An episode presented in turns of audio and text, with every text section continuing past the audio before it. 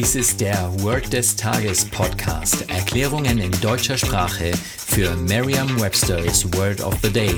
Eine Produktion der Language Mining Company. Mehr Informationen unter www.languageminingcompany.com-podcast. Das heutige Word des Tages ist eine Redewendung. Muddy the Waters, geschrieben als drei Wörter. M-U-D-D-Y, T-H-E und W-A-T-E-R-S.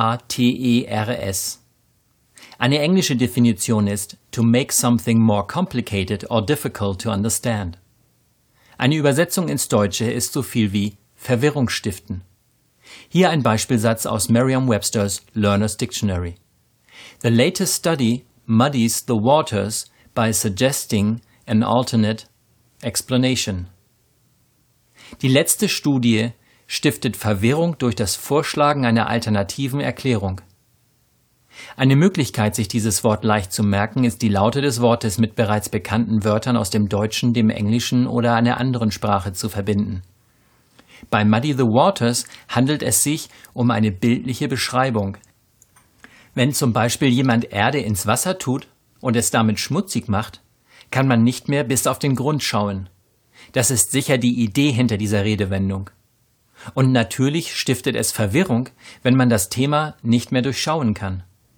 Sicher kennen Sie die eine oder andere Situation, in der Verwirrung gestiftet wurde. Da man so eine Situation nicht anfassen kann, hängt es jetzt von Ihnen ab, wie deutlich Sie sich diese Situation vorstellen können. Stellen Sie sich diese Situation, in der Verwirrung gestiftet wurde, so vor, dass Sie sie ganz klar auf dem Grund eines Sees oder eines Flusses sehen. Jetzt, wo die Verwirrung gestiftet wird, wird das Wasser plötzlich ganz trübe. Sagen Sie jetzt noch einmal den Beispielsatz. The latest study muddies the waters by suggesting an alternate explanation. Vertrauen Sie dabei auf Ihre Vorstellungskraft. Je intensiver Sie sich die Situation vorstellen, desto länger bleibt die Bedeutung des Wortes und des ganzen Satzes in Ihrem Gedächtnis. Das war Word des Tages mit Carsten Peters von der Language Mining Company. Mehr Informationen unter www.languageminingcompany.com-podcast.